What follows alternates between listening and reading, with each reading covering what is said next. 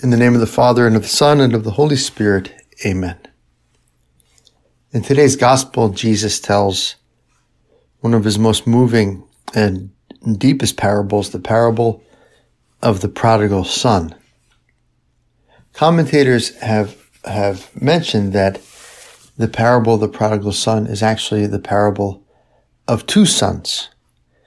The prodigal son who goes off and squanders his inheritance and then repents and comes back to the Father and receives the Father's mercy is only the beginning of the story. The, the very end of the story is really about his elder brother, the elder son. And I thought today we could just reflect on that second part of the parable. Now the older son had been out in the field and on his way back as he neared the house, he heard the sound of music and dancing. He called one of the servants and asked him what this might mean. The servant said to him, Your brother has returned, and your father has slaughtered the fattened calf, because he hasn't back safe and sound. He became angry, and when he refused to enter the house, his father came out and pleaded with him. He said to his father and replied, Look, all these years I served you, and not once did I disobey your orders. Yet you never gave me even a young goat to feast on with my friends.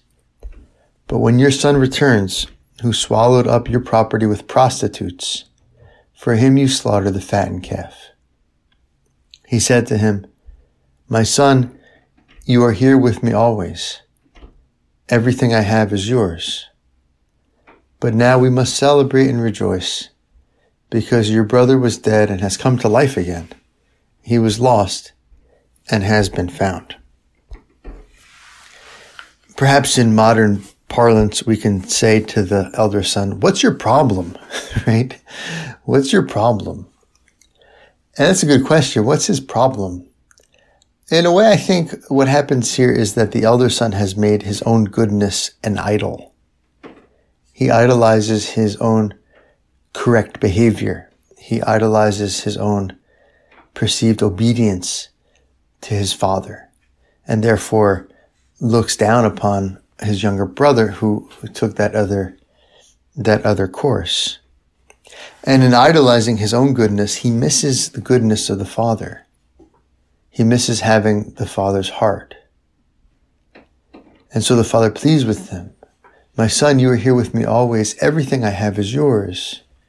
But now we must celebrate and rejoice because your brother was dead and has come to life again. He was lost and has been found. Everything I have is yours, but it seems like the elder son is actually missing his father's goodness. He's missing precisely his father's, his father's mercy.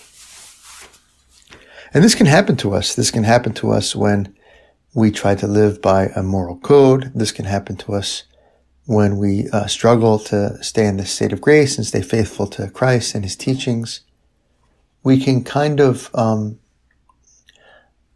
from there, uh, look down on others who need to experience God's mercy.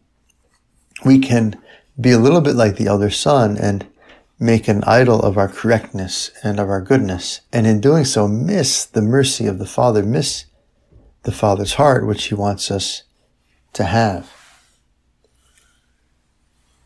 It's good to examine ourselves.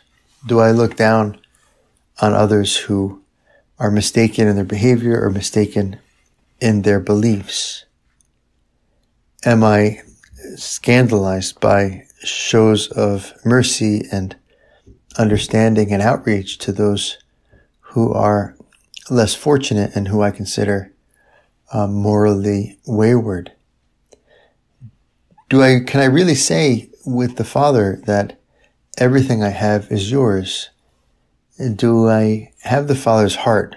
Do I have a merciful heart towards all sinners and myself included, right? We're never, we're never self-justified. We're always, we're always need, in need of God's mercy. We're always sinners. So we ask our Lord, help us to learn this second half of the parable. Help us to learn the lesson of this second half of the parable. Help us not to be like the elder son who, instead of rejoicing at God's mercy, is angry and embittered against sinners and against repentant sinners.